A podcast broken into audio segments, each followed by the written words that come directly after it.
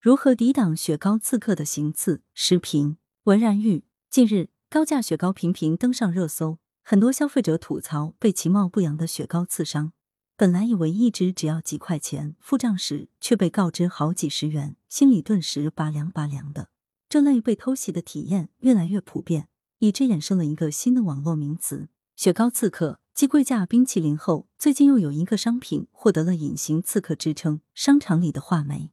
有女子逛商场遭遇各种刺客，六颗话梅一百二十八元，两颗桃子九十二元，价贵不是原罪，贵的鬼祟，贵的鸡贼，就难免引发众怒了。连日来，网友接力分享自己被刺经历，天价雪糕以及各种标价不明的高价货品再次被推至风口浪尖。明明那么普通，却贵得那么自信；明明可以抢钱，却给了我一根雪糕。中招者的戏谑调侃，几分无奈，几许气愤。既是气某些雪糕话梅出其不意套路深，或许也是气自己死要面子活受罪，平白被人算计。无论雪糕刺客、话梅刺客，又或是水果刺客，之所以能产生不小的杀伤力，更多是源于反差所造成的震动。一般而言，消费者对于日常商品都是有个大致的价格概念。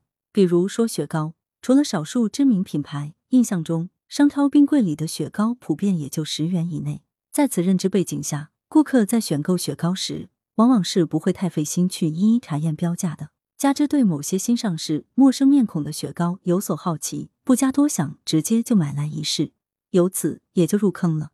雪糕刺客之所以能刺杀成功，无疑是利用了人们根深蒂固的思维模式，反其道而行之。对于雪糕这类竞争充分、成熟稳定的大体量市场，大众下意识默认不知名的都是平价的，但殊不知。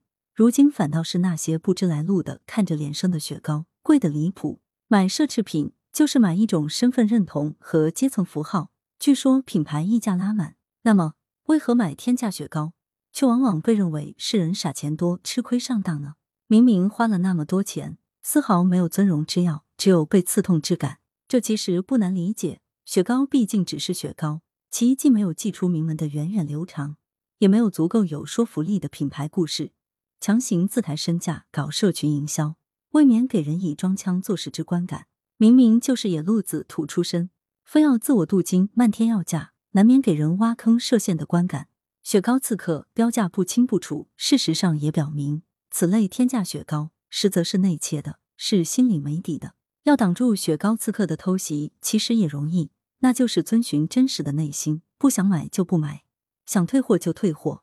而不是被气氛烘托着，被店员盯着，被面子裹挟着，勉强自己掏钱买单。支付能力、消费层次是一回事，雪糕刺客配不配、值不值，则是另一回事。不要混为一谈才是。羊城晚报时评投稿邮箱：wbspycwb 点 com。来源：羊城晚报羊城派。责编：付明图，王俊杰。校对：何启云。